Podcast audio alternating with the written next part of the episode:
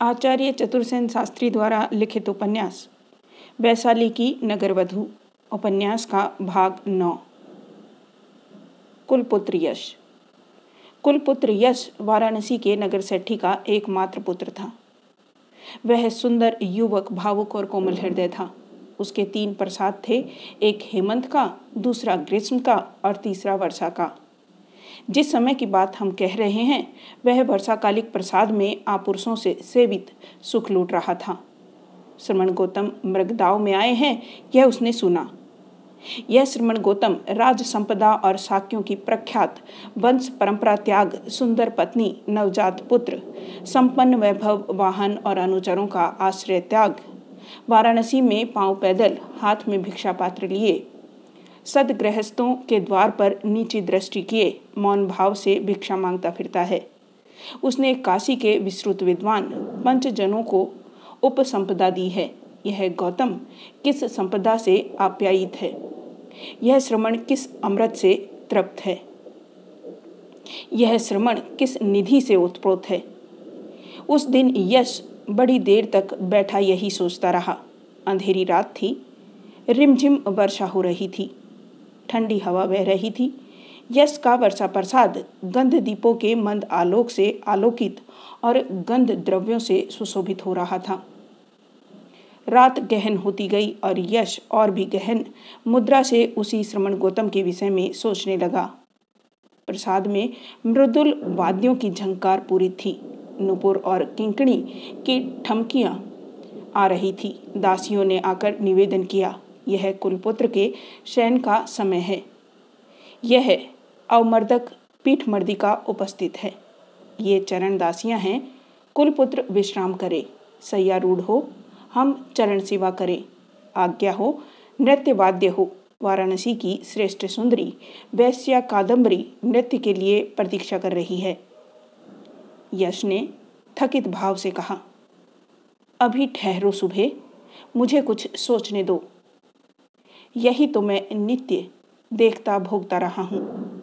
सुंदरियों के नृत्य, रूपसी का रूप, कोकिल कंठी का कलगान, तंत्री के स्वर लहरी, नहीं नहीं। अब मुझे इनसे तृप्ति नहीं होती। कौन है? वह श्रमण।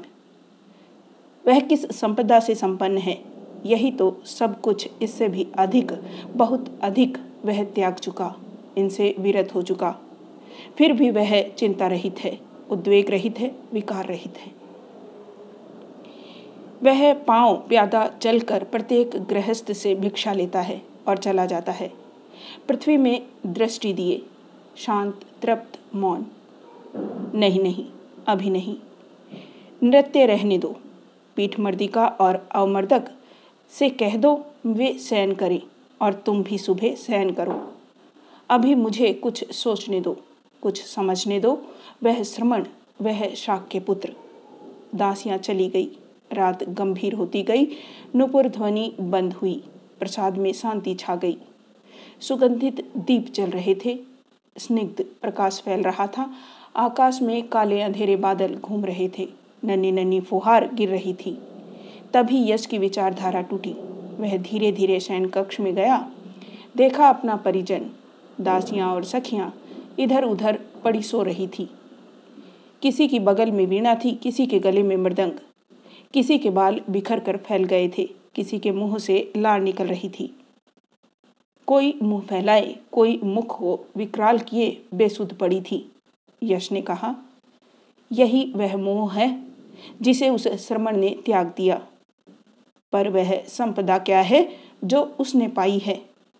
उसने एक बार फिर परिजन को सोते हुए देखा। फिर कहा, अरे, मैं संतप्त हूँ, मैं पीड़ित हूँ। उसने अपना सुनहरा जूता पहना और तब प्रथम घर के द्वार की ओर, फिर नगर द्वार की ओर चल दिया। घोर अंधेरी रात थी, शीतल वायु बह रही थी। जनपद सो रहा था, आकाश मेघाछन था। यश अपना सुनहरा जूता पहने कीचड़ में अपने अनभ्यस्त पद चिन्ह बनाता, आज कदाचित अपने जीवन में पहली बार ही पाँव प्यादा उस पथ पर जा रहा था, जो मृगदाव ऋषि पतन की ओर जा रहा था। गौतम उस समय भिनसार ही में उठकर खुले स्थान में टहल रहे थे। उन्होंने दूर से कुलपुत्र की अपनी ओर आते हुए देखा तो टहलने के स्थान से हटकर आसन पर बैठे। तब कुलपुत्र ने निकट पहुंचकर कहा, हाय, मैं संतप्त हूँ, हाय, मैं पीड़ित हूँ। गौतम ने कहा, यश, यह तथागत असंतप्त है, अपीड़ित है। आ बैठ। मैं तुझे आनंद का अमृत पान कराऊँगा।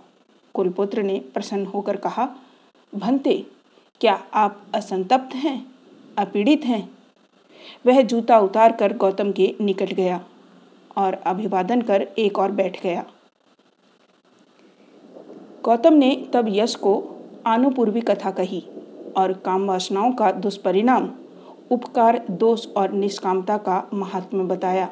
उन्होंने कुलपुत्र यश को भव्य चित्त मृदचित अनाच्छादित, आह्लादित और प्रसन्न देखा। तब उसे दुख का कारण उसका नाश और नाश के उपाय बताए। जैसे कालिमा रहित शुद्ध वस्त्र अच्छा रंग पकड़ता है, उसी प्रकार कुलपुत्र यश को उसी आसन पर, उसी एक उपदेश से जो कुछ उत्पन्न होने वाला है वह सब नाशवान है। यह धर्म चक्षु प्राप्त हुआ। यश कुलपुत्र की माता ने भोर होने पर सुना कि यश कुलपुत्र रात को सेनागार में सोए नहीं और प्रसाद में उपस्थित भी नहीं है। तो वह पुत्र प्रेम से विकल हो श्रेष्ठी गृहपति के पास गई। गृहपति सेठी। कुलपुत्र के सुनहले जूते के चिन्ह खोजता हुआ ऋषि पतन मृगदाव तक गया। वहाँ श्रमण गौतम को आसीन देखकर कहा, भंते, क्या आपने कुलपुत्र यश को देखा है?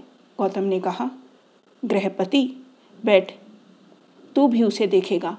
गृहपति ने हर्षो फुल हो भगवान गौतम को प्रणाम किया। एक और बैठ गया। भगवान ने अनुपूर्वी कथा कही और गृहपति सेठी को उसी स्थान पर धर्म चक्षु उत्पन्न हुआ। उसने कहा, आश्चर्य, भंते आश्चर्य। जैसे कोई औंधे को सीधा कर दे, ढके को उघाड़ दे, भूले को रास्ता बता दे, अंधकार में तेल का दीपक जला दे, जिससे आँख वाले रूप देखें, उसी भांति भगवान ने धर्म को प्रकाशित कर दिया। वह मैं भगवान की शरण जाता हूँ, धर्म की शरण जाता हूँ, संघ की शरण जाता हूँ। आप मुझे अंजलिबद्ध उपासक ग्रहण करें। तथागत ने जलद गंभीर स्वर में कहा, स्वस्ति श्रेष्ठी गृहपति संसार में एक तू ही तीन वचनों वाला प्रथम उपासक हुआ। इसी समय कुलपुत्र यश पिता के सम्मुख आकर खड़ा हो गया। उसका मुख सत्य ज्ञान से दे दीप्यमान था और उसका चित्त अलिप्त एवं दोषों से मुक्त था। गृहपति ने पुत्र को देखकर दीन भाव से कहा, पुत्र यश तेरी माँ शोक में पड़ी है और रो रही है और पत्नी तेरे वियोग से मूर्छित है। अरे कुलपुत्र, तेरे बिना हमारा सब कुछ नष्ट है, तथागत गौतम ने कहा। श्रेष्ठ गहपति, जैसे तुमने अपूर्व ज्ञान और अपूर्व साक्षात्कार से धर्म को देखा, वैसे ही यश ने भी देखा है। देखे और जाने हुए को मनन करके प्रत्यवेक्षण करके उसका चित्त अलिप्त होकर मलों से शुद्ध हो गया है। सो गृहपति, अब यश क्या पहले की भांति गृहस्थ सुख भोगने योग्य है? नहीं भंते। गृहपति, इसे तुम क्या समझते हो? लाभ है भनते यश कुलपुत्र को। सुलाभ किया भनते यश कुलपुत्र ने, जो कि यश कुलपुत्र का चित्त अलिप्त हो मलों से मुक्त हो गया। भंते भगवान, यश को अनुगामी भिक्षु बनाकर मेरा आज का भोजन स्वीकार कीजिए। भगवान ने मौन स्वीकृति दी। सेठी गृहपति स्वीकृति समझ आसन से उठ भगवान गौतम को प्रणाम कर प्रदक्षिणा कर चले गए। तब यश कुलपुत्र ने सम्मुखा प्रणाम कर गौतम से कहा भंते भगवान, मुझे प्रवज्ञा दे, उपसंपदा दे। गौतम तथागत ने कहा, भिक्षु आओ, धर्म सुविख्यात है। अच्छी तरह दुख के क्षय के लिए ब्रह्मचर्य का पालन करो। तुम्हें उपसंपदा प्राप्त हुई। अब इस समय तथागत सहित लोक में सात अहर्थ हैं।